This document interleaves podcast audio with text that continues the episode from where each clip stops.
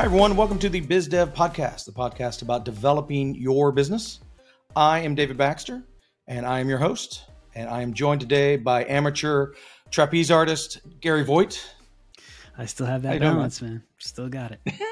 Get that balance. You still working on that? The rope's only a few inches from the ground, but I still got it. Nice, nice. We are also joined by a special guest, John Darbyshire. He is the CEO of Smart Suite, and he has a passion for all things no code, which anyone who's listened to this show knows that is something we talk about pretty regularly. So I'm excited about this one. Um, he also is just had Smart Suite happens to be a, the uh, one of the competitors for ClickUp, which is what we've married. So he's going to convert me later on in the show. It'll be great.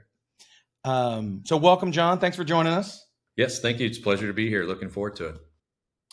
So we're going to start out talking about um, the thing we always talk about. Actually, I'm going to start with this. So a couple of weeks ago, I saw on LinkedIn um, an image, and I'm going to describe this because mostly people are on audio. But if you have video, then I'm I'm doing cylinders, two cylinders right next to each other. One says Apple, the other says I'm going to get this right. I'm looking at it. Netflix, Meta, Amazon, and Google. Apple is now the size of all of those other guys combined when it comes because to all of them are contracted. Yeah, sorry, market cap. Yes, that's important. Um, so it all of those, and that's interesting because all of those were trillion dollar companies. What six months ago? Yeah, not even a year ago. And now Apple is worth 2.4 trillion, which is mind-bogglingly crazy. And all of those others combined are worth 2.3 trillion. Now, of course, those change every single day, but the the fact remains those guys have shrank especially i think the big one there is meta meta has just lost its shirt in the last yeah. three weeks and they just i mean they were a trillion dollar company by themselves now they're few hundred billion which is still ridiculously huge don't get me wrong the metaverse but, has become the fire hose of just blowing cash away for Zuckerberg. Blow, just lighting on fire. It's just a big blowtorch of cash. That's what it's powered by. Just cash. Anyway, I thought that was really interesting how they've changed. And then I saw an article today, and this was the real thing we were going to talk about.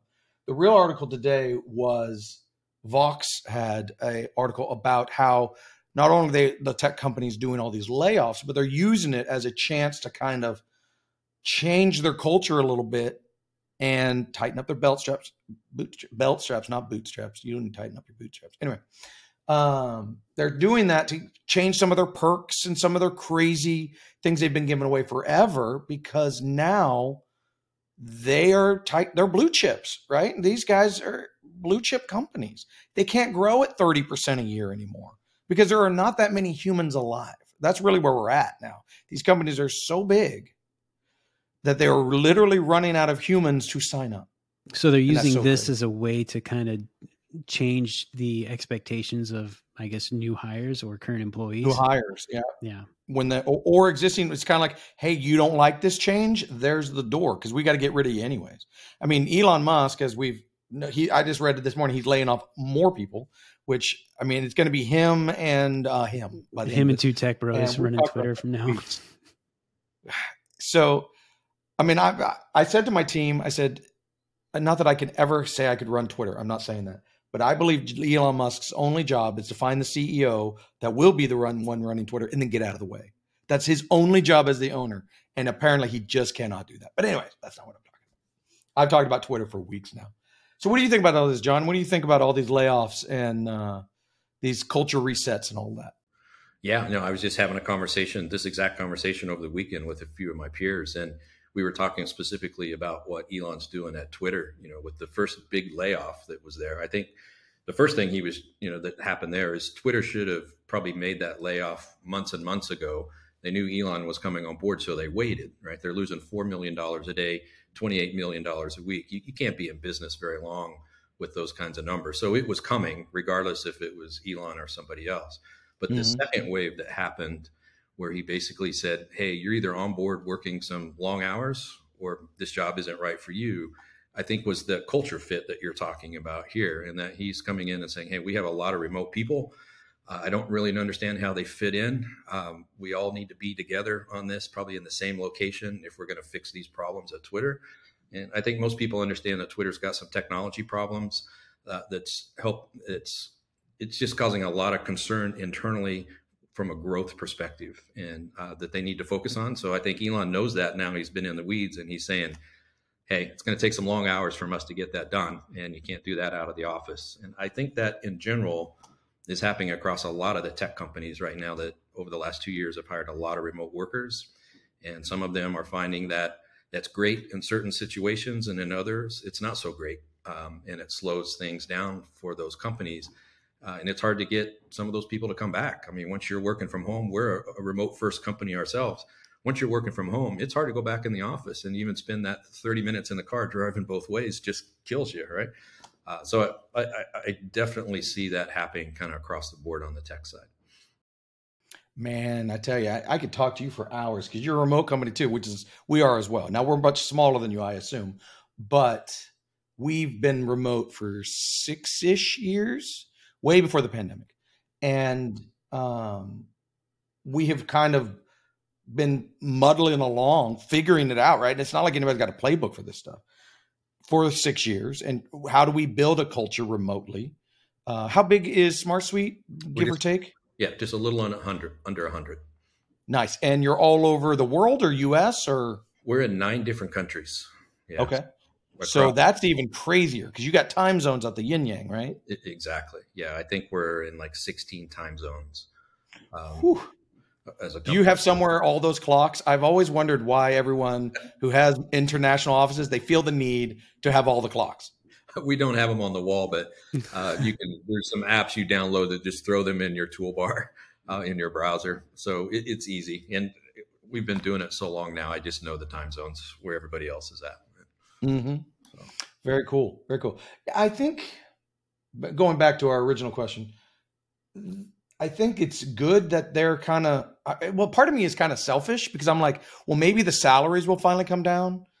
Maybe. I mean, development talent is hard to come by no matter what.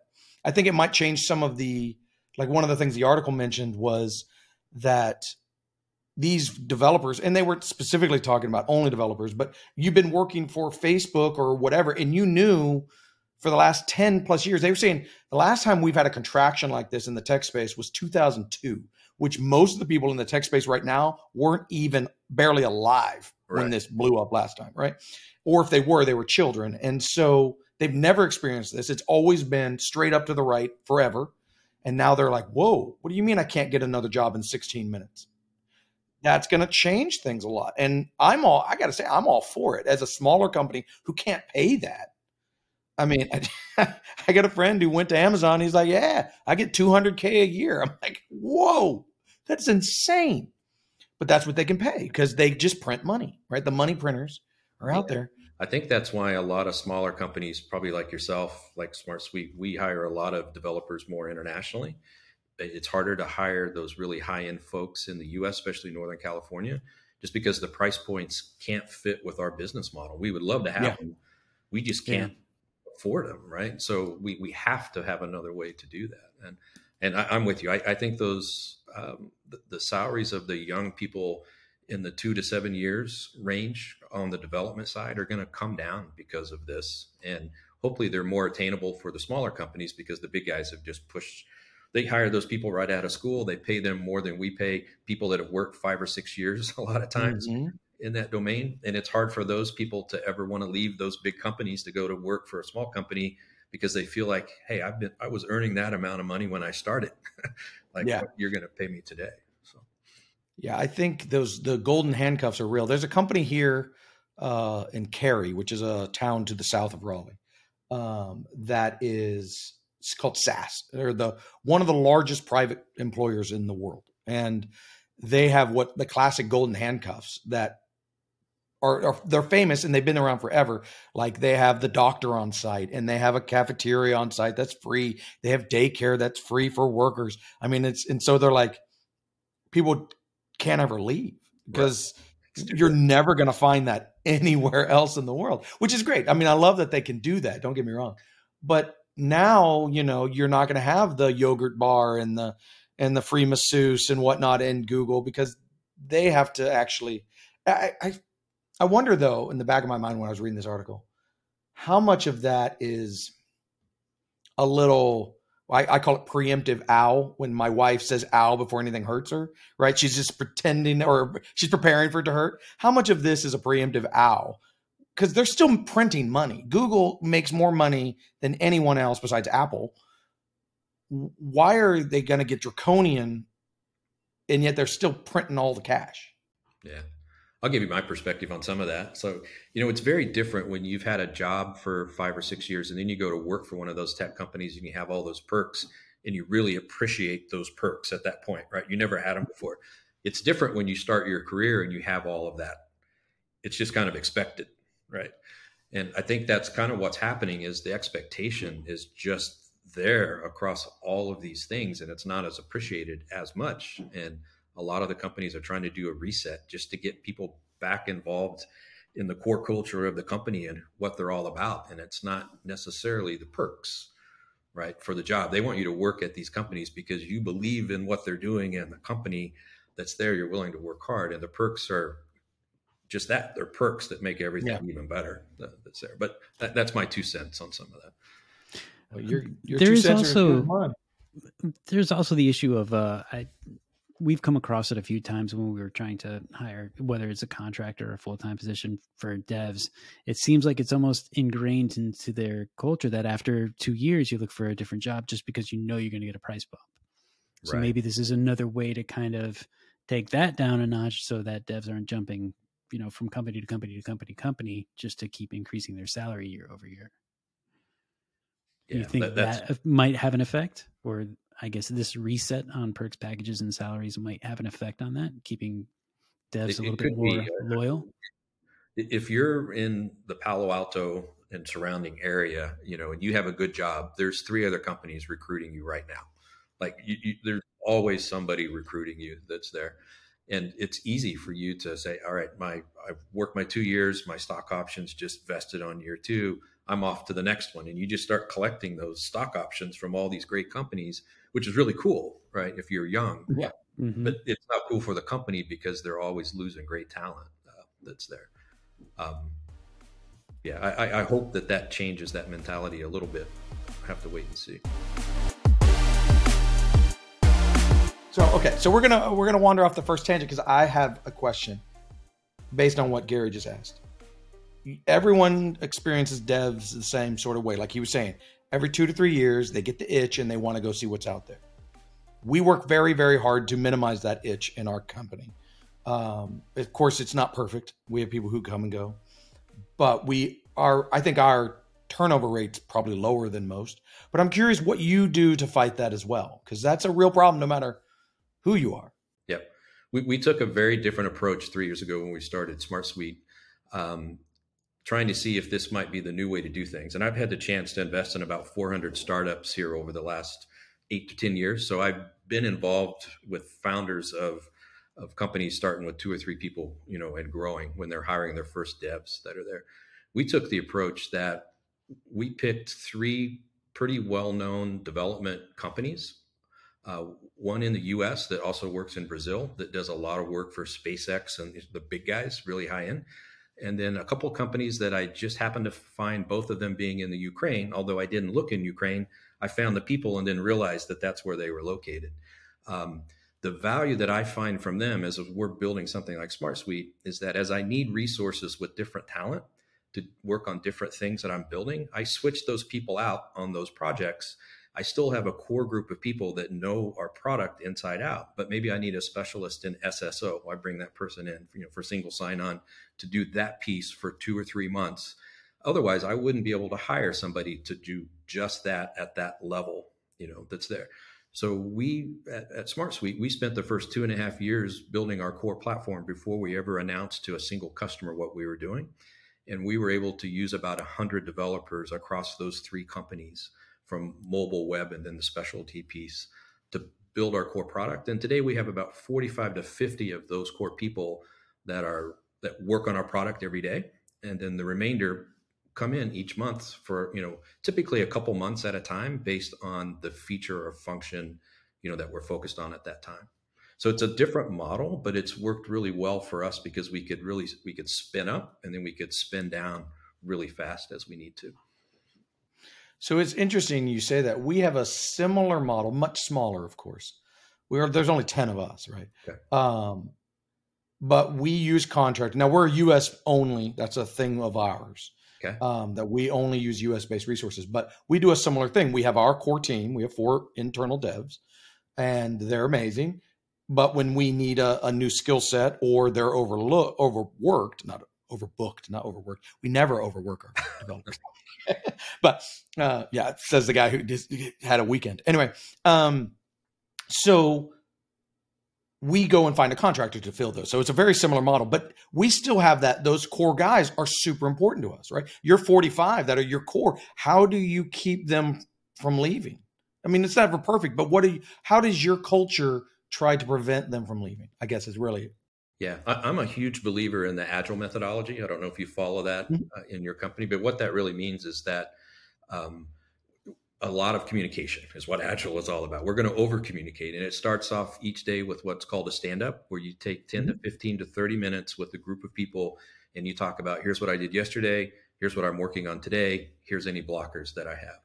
I do five of those meetings starting at between 6 and 6:30 each morning my time depending upon uh, who I'm talking to. I do five of those each morning to kick things off with all of our people. So I have the chance to touch every developer every day for 15 to 30 minutes where they're able to understand the vision of what we're all working on, like in their their piece, answer questions. But the big thing is you, you want to connect them to hear what other people are working on.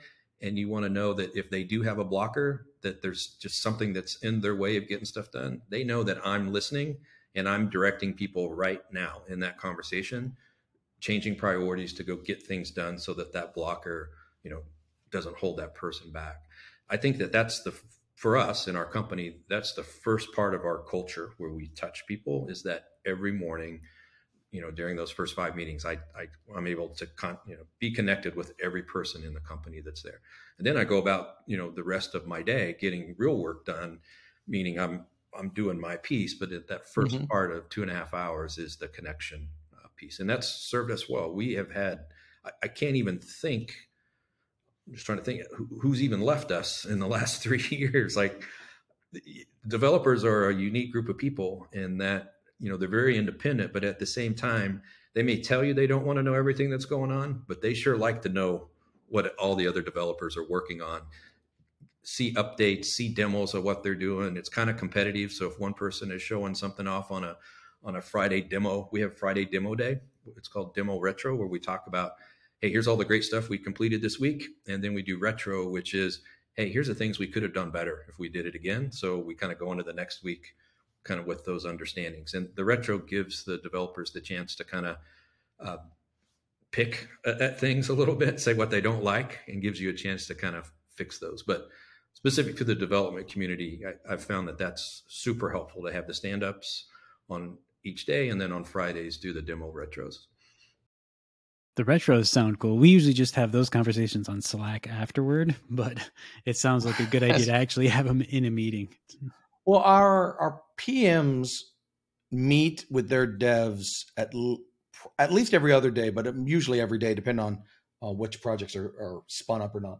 Um, so they're doing their own little stand ups. We we we follow a a modified agile because we're a fixed fee shop. Okay. And so agile and fixed fee kind of fight. Yep. So we've had to kind of change it some so it fits our methodologies. But we absolutely we use like one of our PMs is a scrum master, um, but we only use that partially. It's like where can we borrow an idea from? Because ultimately agile is time materials by nature. And so um, so we can only go so far in that. But I feel like it is time to actually let you tell us what Smart Suite is because you know you've been talking and being great, but we you, haven't actually run a really officially cool started the interview. Yeah, yeah. So let's let's let's interview you. How about that? We'll try that. Yeah, I'll, I'd love to tell you about Smart Suite. So Smart Suite is a no-code work management platform. It allows businesses to manage any business process or project inside of their company on a single platform right? Our vision is to, um, you know, probably in today's world, you probably have four, five, six different products that you're using each day to kind of do your job, right? If you kind of follow the analyst, that number six to eight is an average employee of, you know, as they're bouncing around, changing tabs to kind of do their work each day. Smart Suite is trying to take all of those capabilities that you need across all those six to eight platforms and put it in a single platform uh, that's there and give you 90 to 95% of those features right out of the gate for you to use. Then we also. So, yeah, well, I'm just sorry. So when I'm just trying to, add, so when you say six things, does that include things like email or is that just like you guys trying, replacing email has been a dream forever that everyone, yep. I mean, that's brutal, right? Yeah. We, we can replace a, a big chunk of email that actually happens. And let, let me give you some of those product categories so you can maybe kind of visualize this. But at the lowest level, there's things like form builders, right? Where you're just collecting data in forms, maybe through your website or somewhere, and you need to pass that data back in. You have collaboration tools like Slack, maybe that you're mentioning. Maybe you're getting away from email and using more Slack. We have Slack capabilities built in at the record level. So as you're having a conversation or in a record working on something with a set of tasks, the conversation is specific to that group of tasks. So if I want to find something in the future, I just go to that record and I see that specific conversation. Slack is great, but it's like a big fire hose in that you for me, I only really remember the last two or three days of things in Slack. And if I want to find something, it's kind of hard sometimes to do that. And then, then you have project management tools where things that where you need to track, you know, people that are doing things with due dates and statuses and priorities uh, that are there. And then you have more process tools. Think of like, you know, your sales tools like Salesforce, HubSpot for marketing, Zendesk for service, Bamboo for HR. Um, then you have integration tools like like Zapier and Make and that and Ply, that whole group, right? And then business analytics with dashboards and things. So we give you all those capabilities in one platform, and then we provide about 200 uh, business process templates. So if you're not sure what a best in class sales process looks like, we'll show you here's best in class, but maybe you don't need best in class. Maybe you need kind of the intermediate version you know that's there. Or maybe you're just getting started you want the really simple version. So across any business process in a company i just mentioned sales but we go across 35 categories we'll give you those different options for what that process actually looks like. So our customers range from a couple of people to thousands of people you know fortune 1000 companies and they use us to run their business. Like we're we're the core product where they actually each employee logs in each day and they're managing the work that each person does inside of our platform, whether it's they consider it a project or a process uh, that's there. So, would you consider, and maybe this is sacrilege, and I don't mean it to be, but I we played with all of these tools, right? Like I mentioned, we married ClickUp uh, a couple of years ago. Yep. Uh, but we played with all of them. Are you guys more ClickUp or more Airtable? Or you know because i've seen the demos and stuff of smart suite and it looks very similar to airtable coda that kind of thing more than clickup which is basically a very fancy task management tool right? It's it's project management and really only project management rather than airtable is like whatever you want it to be. Yep exactly. I'll give you what a customer said back to us and i use this quite often now. Uh, they said if if airtable clickup and notion had a baby together it would be smart suite meaning we bring you the best of those three product categories together. So we're a relational database type product that allows you to build out processes very similar to Airtable. On top of Airtable, though, we have Airtable has 28 field types. We have 44. Field types are when you set things up, like if I want to track a project and I need to have a due date and an assignment and a status and these different things. We have specific fields for that. And that's what ClickUp is all about, right? Those fields I just mentioned there, a task. Yep. Everything in ClickUp is a task, but you don't always, you know, if you're running a sales process, that sales process isn't, you know, companies aren't called task, accounts aren't called task, right? So we try to blend those together, and um, and then we also provide what we call a smart doc, which is like a Google Doc or a Notion doc. That's just a field type. That's a regular document with all the features just like you shared a doc with me today with the with the notes about things we would talk about, right? We have funny story. Those originated in Notion, and then they got really? moved over to ClickUp. Yeah, yeah, yeah. But that that's where I think long term where no code is going to head, and that's what the beauty of no code is all about. Is that it's going to evolve to help you manage your core business on one platform. You don't need six to eight products to do that. You don't need a task management product that's completely different than your process products, right? Those that's just one place to do work, and that, that's the goal of Smart Suite is to, and that's what we feel is unique is to bring all of that together in one platform. And that's why we we worked you know with about 100 devs for two and a half years to build the core technology before we even announced what we were doing like this wasn't a i work for three to six months and release my mvp and i build on it make it better like we felt that if we really wanted to solve the problem we had to go to customers and say we've solved it 90 to 95% of it is solved right now if we didn't do that we'd feel like they'd come back to us and say, "You're just a competitor to Airtable, and you're not as good. You're just a competitor to ClickUp, and not as good." We have a lot of features that both of those don't have. Both of those have some features we don't, but we're but we're we want to be in that same conversation uh, that's there. And we um, just this month alone, over a thousand new customers. Uh, I think 45% Airtable and almost the remainder ClickUp. those two companies um, uh, and the reason for that is a few of the larger uh, content providers, video people that talk about those products have brought us on and and produce you know videos about comparing us to those products, and it's just brought a lot of people to us really fast, which is fascinating. Those nice. two companies in particular, yeah. So we're all about startups, and I, so I have so many places I want to go, but we we focus a lot on on our podcast here on startups and and getting up and running and running your small business and stuff like that. You just mentioned you guys built this behemoth of, you know, it's 90 to 95% of three of the biggest players out there, right? You can't do that without a serious amount of investment, right? So you guys, there's no bootstrapping in this. This is because you had to hire 100 devs to do it, right? So this is not, no one's writing that single check, well, unless you're just truly blessed.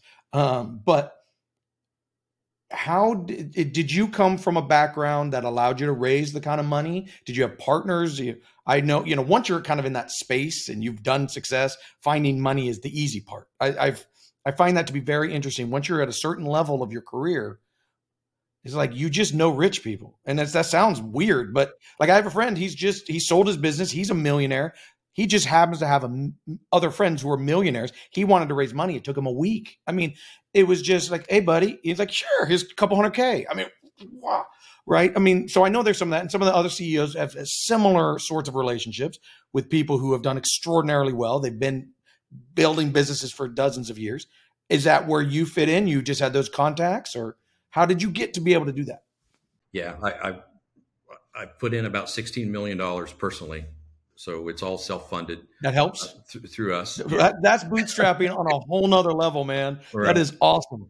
Yeah, the, and I'll tell you the story of what made that possible. So I built one of the first no-code platforms for the enterprise back in 2000, 2001. We started. The second company that started within a month of us was Mark Benioff at Salesforce.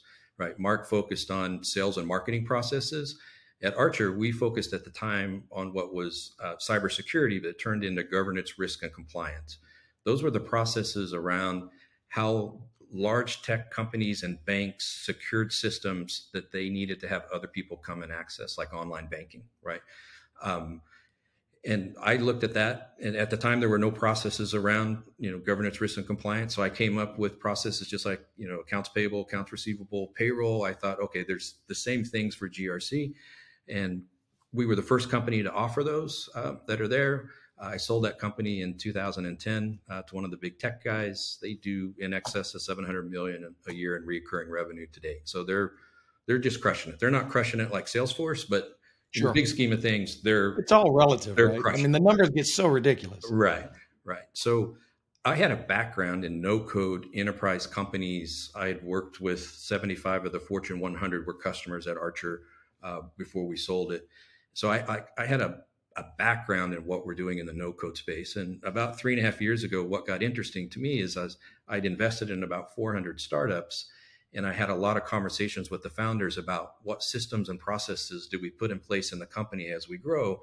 We would spend as much time talking about that as we did the idea they had. And it would just frustrate the hell out of me. And I finally just said, I'm going to go build exactly what I think people want whether they're two people or 10,000 people in a company, it's just a process and they need these features to enable that process. So they stop talking about, you know, going and buying all these different products and integrating them together. Let's just buy one solution that's there. And with new technology, you know, that was available three years ago, it, it really enabled us to do some really unique things to make things much more performant, to make our, our UI, you know, you know, it's, it's really focused on millennials and, and Gen Zers, but it's really fast. You know, it comes with all the color and optimization that's in there.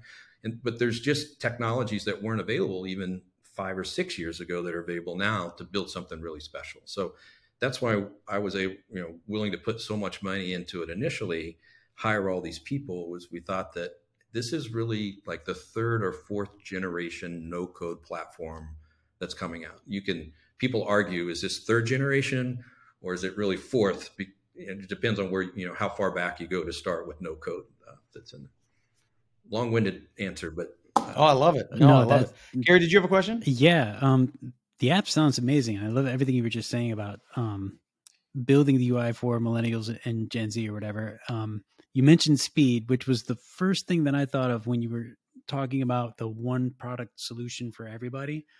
Immediately, just because I'm older than I look, so I've been using computer stuff like software for quite a while, and it just seems like the more the app can do, the slower and more sluggish and just overworked it gets, and it becomes more of a, a hassle and a hindrance than an actual like joy to use. But I am seeing now with the newer tools that are being developed, like I'm primarily a designer, so things that I've been using a lot lately, you know, things like Figma.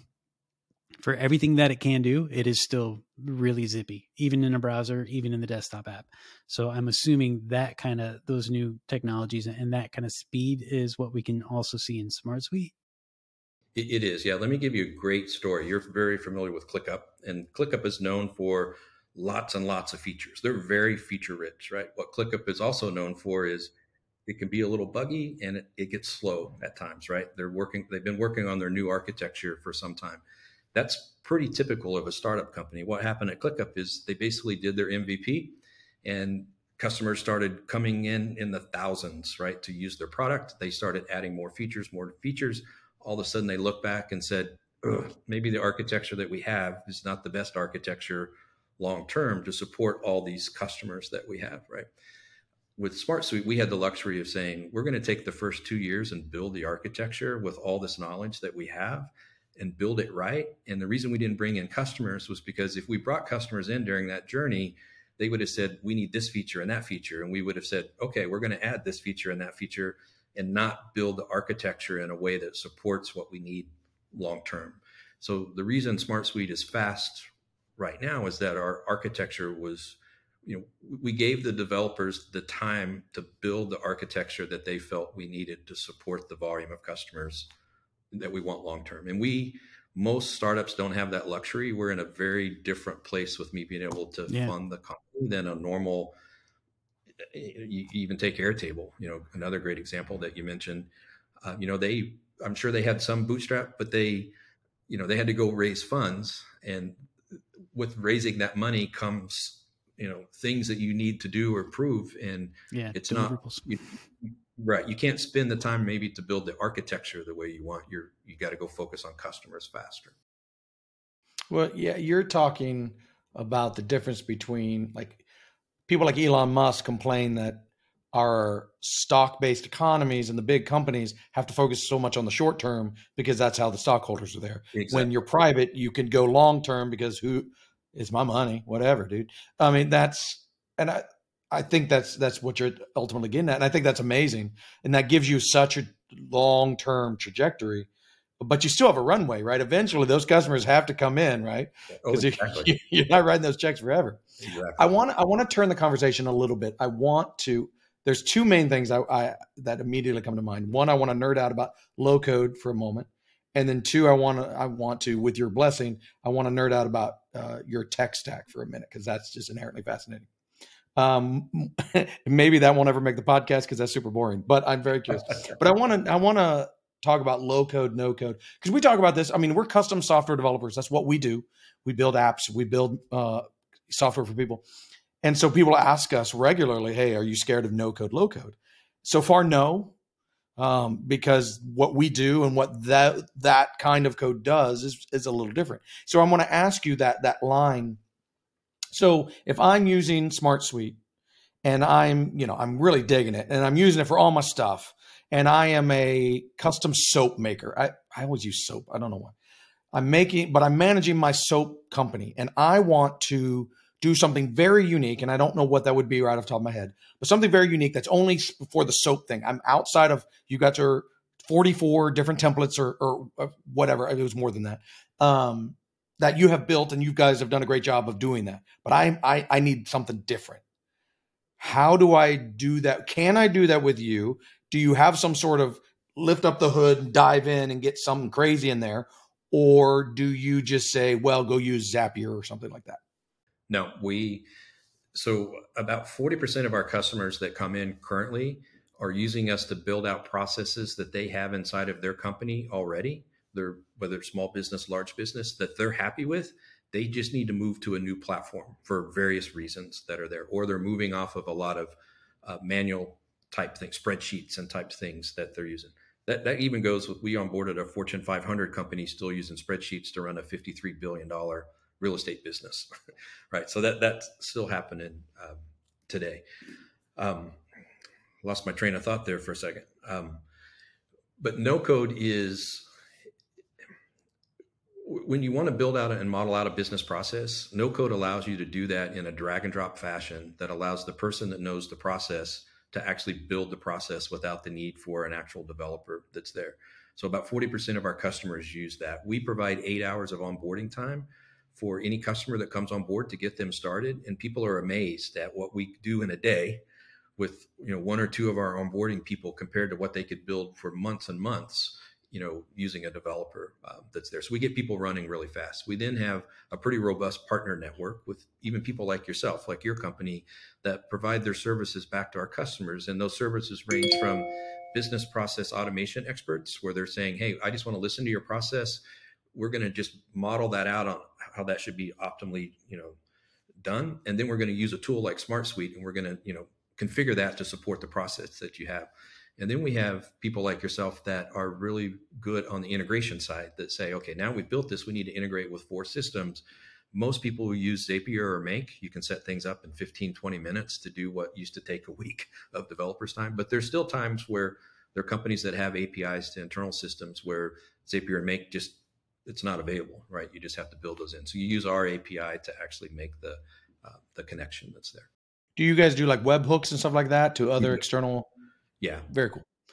Um, yeah, in the no code uh, space, I was just gonna chime in on the no, no code space. We do use products that are no code, like we use Webflow for websites and marketing sites, and we use Zapier for connections and things like that. Um, I noticed you your website that, right? was built in Webflow, which Awesome. Thank you. I love that tool. It is. I, I don't think you can be a no code platform and not use other no code, low code tools yeah. in, in your overall tech stack, right? So we were, we started using Webflow when they were still pretty new. Uh, we connected with uh, one of their partners that was actually in Serbia, of all places.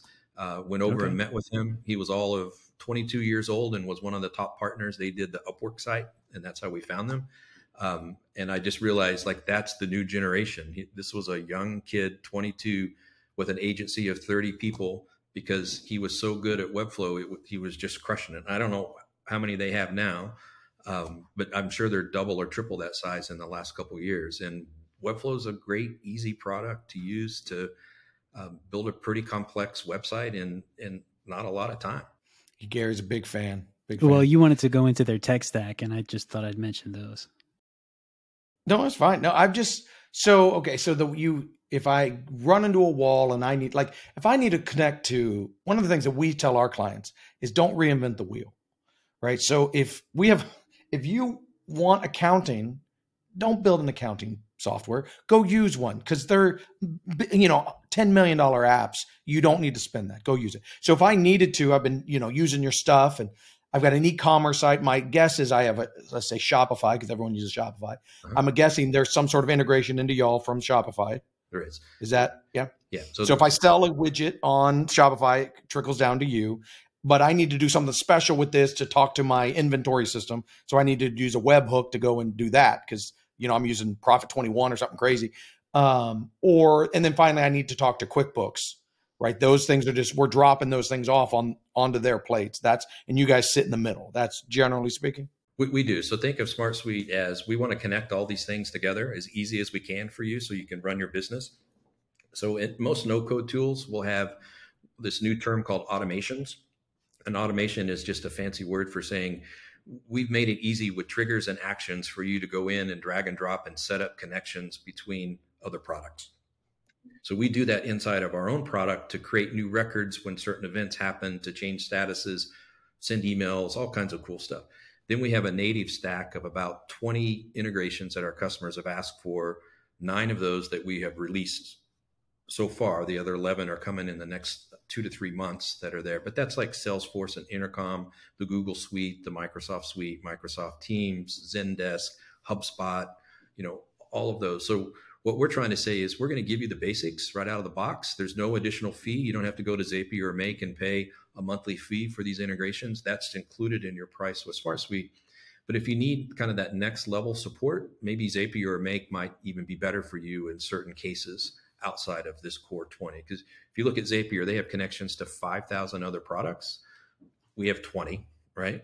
But we, we do those 20 really well and we integrate with Zapier really well. And we have webhooks, you know, all these cool things that just makes the integration it's a non-conversation at this point with most companies that problem is being solved or has been solved and we can move off you know move on to kind of the next conversation that wasn't the same three years ago but we're not that's not something that holds us back as a company talking about integrations with someone.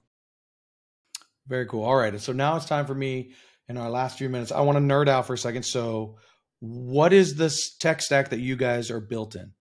Yeah, so we're React on the front end. We use a okay. combination of Mongo and Postgres. You know, different databases on the back to kind mm-hmm. of depends on the data that we're pulling and our need and how fast we need to pull that we do a lot of cool things that we think with Mongo and Postgres and of you know pulling a little bit of information for both at the same time to put things on the page sub second is what we try to do even for really large uh, record sets that are there. We use Auth0 for kind of all the authentication needs and single sign on and, and types around the outside. We use FileStack for um, you know all the file storage and you know I don't know if you're familiar with FileStack. They're really efficient. Mm at allowing you to upload files, compress those, move them around, save them. Most of the big players in the no code space are using FileStack or one of their competitors that's there. You don't, uh, that's not something that was available five years ago that you would write that yourselves. That's a great example of that's something that's available that does things so fast. The same with Auth0 on the authentication. You don't have to write all that stuff yourself. There's industry leading companies like OAuth that allow you to uh, to use their their text. Now, is that you're calling it Auth0? I've always called that Auth Zero. Is that the same thing? Zero, yeah. That's fine. I was just wanting to make sure. When I've looked at that for clients, it's really pricey once you get to real numbers. Like it, it was, it's hundreds, if not thousands of dollars a month. And so yeah. that's where we were all like, dude, whoa, it's cool, but wow. yeah, no, it, it's nowhere close to that for us. Kind of, I guess, depends on your use cases that's there. So all the authentication inside of our product happens through their servers, right? And then they mm-hmm. have all the certifications that people need to make sure whether you're a government entity or uh, you know need HIPAA compliance, like all that's mm-hmm. taken care of. They also allow you to enable single sign-on for things. So now we have clients that we can just turn that on for uh, on and on. They allow tokens, not just API keys, so we don't have to. You know, it's the most secure way for us to pass data around. And then we use AWS for our hosting and a whole host of it take 20 minutes to tell you all the technologies yeah. on all the gizmos in, in that toolbox. Yeah. Dude, what is your back end language? I heard React on the front. Are you using Node on the back or are you using uh, uh, Python and Node? Yeah.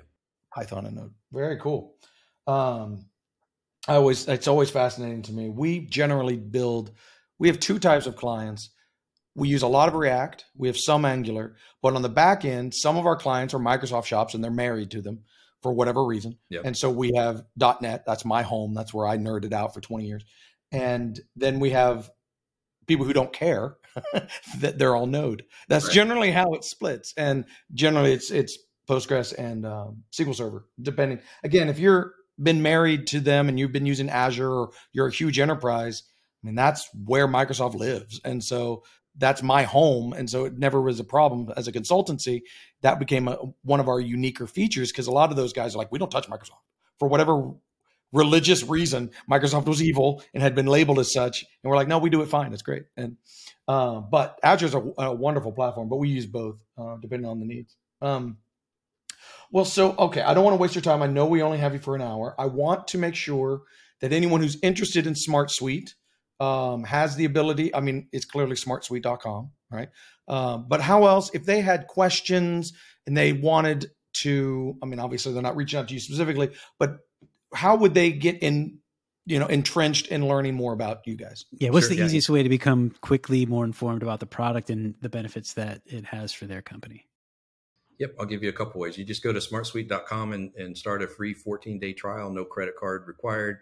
At the end of 14 days, if you don't want to move to a paid plan, it just moves to a three user free forever plan. So we try to make that part easy for you to try it out. But in the bottom right hand corner of the website and every page in the product, there's a little icon that you can click on that opens up a direct chat with a member of our onboarding team right then. We typically answer questions in less than 45 minutes. A lot of times it's right now, but our average is 45 minutes. So pretty fast that, that's there. And then we have all kinds of guides and videos that are there. There's two specific um, uh, video producers that have produced video content about Smart Suite. Um, I don't know if you know Gap Consulting with Gareth Pronovost. Um, he is a big has been an Air, Airtable expert for quite a number of years. He did a review of Smart Suite and then brought it in house and said, "Now I'm Smart Suite and Airtable." He produced quite a number of videos to explaining why.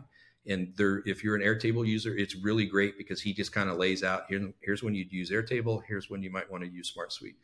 Um, I don't know if you know Layla from Process Driven. She is kind of the ClickUp person. She has about 30,000 followers from ClickUp. We asked okay. her to do a review a couple of months ago. She did the same thing and she changed her business model to include Smart Suite. And she now does a weekly video on us and she did a Smart Suite versus Airtable. So those are great non biased videos from kind of some leaders to help you understand, you know, when ClickUp or Smart Suite might be the best uh, best product for you.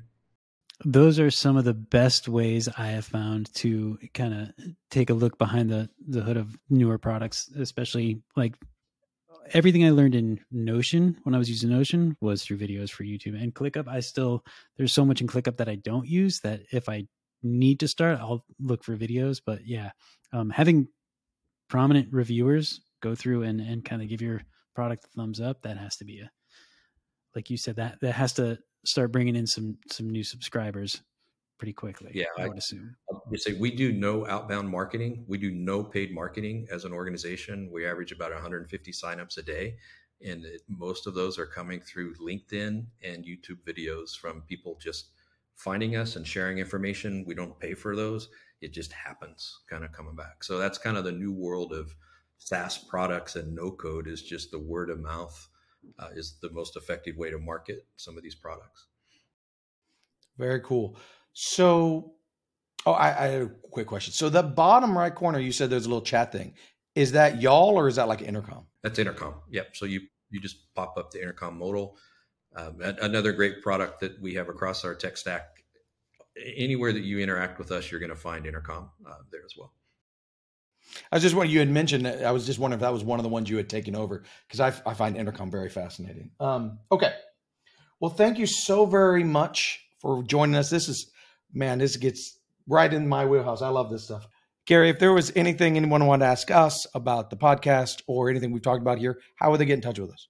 They can email us at hello at thebigpixel.net or they could comment underneath the video on YouTube or they can connect with us through any of our social media channels LinkedIn, Twitter, Facebook, all of them. Awesome. Well, thank you again, John. This has been really great. I've really enjoyed it. And, uh, you know, I think I'm going to have to convince David to do the 14 day trial. So exactly, we, we love. I it. just I just paid for another year of ClickUp. You cannot know. But if it's a shiny new thing, it's a shiny new thing. We'll do, David, you sign up with us, and we'll waive the fees for the amount of time in your current ClickUp.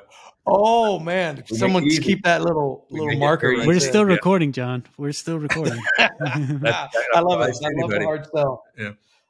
Um, I am the, the truth of the matter is when we were choosing ClickUp and we, and we tried them all right? At the time this was two years ago or something so all the ones that we could find we tried. And my team got so mad at me because i kept signing up for all these trials. Like dude i can't get any work done. Stop it. So it, it was more or less a just pick one already type yeah deal. just pick not it. this is the best it's just just just pick one.